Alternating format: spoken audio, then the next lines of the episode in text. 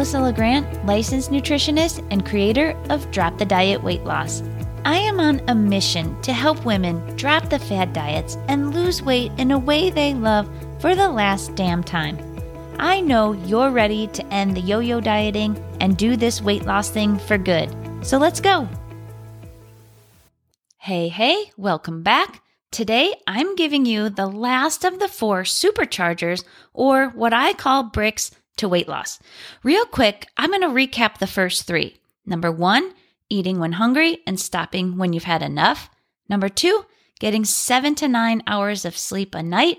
And number three, drinking at least 64 ounces of water a day. If you've been putting these into practice, I'm sure you're already feeling some momentum. And if you miss those, be sure to head back and check out episodes five and six of this podcast. All right, let's get to it. Brick number four making a daily food plan. Now, I can hear you guys over there saying, just tell me what to eat already. But as you know, we don't do strict meal plans around here because they don't work for the long term. But we do make daily plans with food you already eat and like. But before you can start making daily food plans, you first need to have a clear picture on what your current nutrition actually looks like. So today, I'm going to tell you why food journaling is a game changer of an awareness tool. And of course, give you the next steps for action. Food journaling gets me really excited. It's one of the biggest awareness tools to put in your tool belt. It opens your eyes and gives you a clear picture as to what's actually going on with your current nutrition. And it lets you know exactly where to begin to start making easy, teeny changes. I have my ladies write down or log, if you're using an app, their food for four main reasons. Number one, as I said, it gives you insight into what your nutrition actually looks like. It's hard to know where you need to go when you don't know where you're starting. If you're not currently writing down your food, you may have some thoughts and ideas on what it generally looks like, but if you're not seeing the progress you want, you need to take a closer look.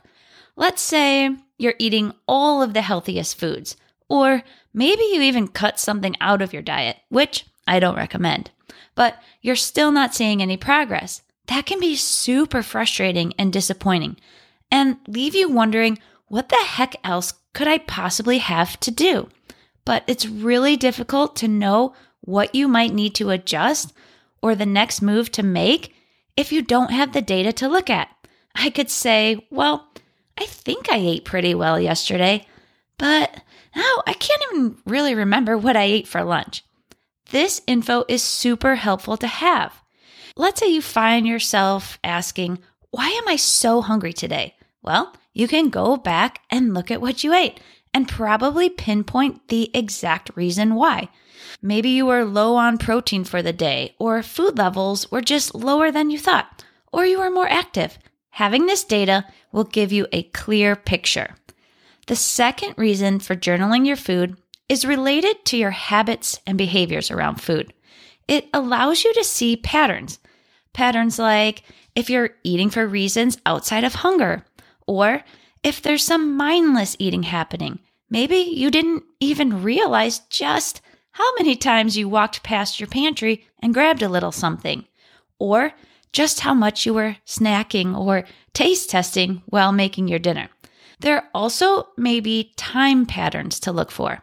3 p.m. and 8 p.m. are very common times when overeating is happening. I call these the witching hours.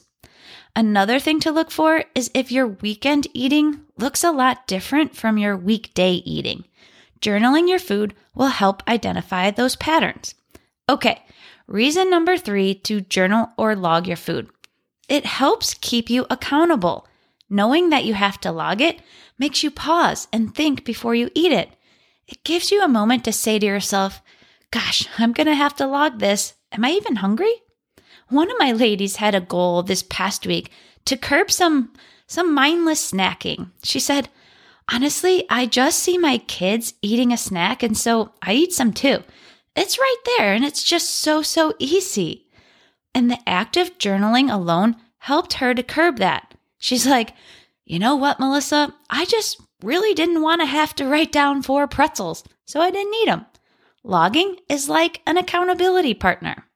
And the final reason, number four, to log your food is it helps you to learn more about yourself and what to expect. This is another way to stay out of frustration. Let's say you overate at dinner and you go to journal it and realize, oh, okay, this makes sense. I barely ate anything all day, or it's been way too many hours since my last meal. If this is something that's happening a lot, then you can expect that if you wait too long to eat or don't eat enough throughout the day, you tend to overeat at dinner. This is great info to learn because now you have a solution for it. So there you have it, four really powerful reasons to journal or log your food. So to start, for this week, I want you to write down all the food you eat each day, even those little sneaky bites. But we're not changing anything right now. Don't be tempted to do a complete overhaul because you're writing it down. Remember, we're using this to understand your starting point. And with this, keep working the other three bricks. And if you decide to use an app like MyFitnessPal to log your food, I want you to use it for just that reason meaning I don't want you to focus on their calorie recommendations or their suggestion to add more food in if you're exercising. Don't get me started on that. That's an episode for another day. And if you want to make the journaling even more potent this week, take some notes on your day without judgment. If you found times when you were eating when you weren't hungry or past the point of enough, make a note of it. What was going on for you at that time? then we can start to see more patterns come out and then strategize around it. If you had a stressful day, didn't get much sleep, make a note of it. The more you know, the better. And with the journaling, let's not overthink this too much. You don't have to include exact amounts of things right now, like weighing or measuring. But if you had some cookies, write down six cookies. Or pizza, write down the number of pieces you had. I just want you to get in the habit of writing down your food and paying attention to those hunger levels. This is a big step, so congratulate yourself. You're creating a habit and keeping yourself accountable. This is huge. One other thing I want to mention here before I go. You know, I'm all about doing weight loss in a way that feels good to you. If you're feeling any sort of way or any resistance around journaling your food, I just want you to get curious around that. Maybe you've tried it before and didn't have a great experience with it. I want you to pinpoint the thoughts you have around it and see if you can begin to change some of the thoughts just by reminding yourself this is just a tool that will help me get to where I want to be.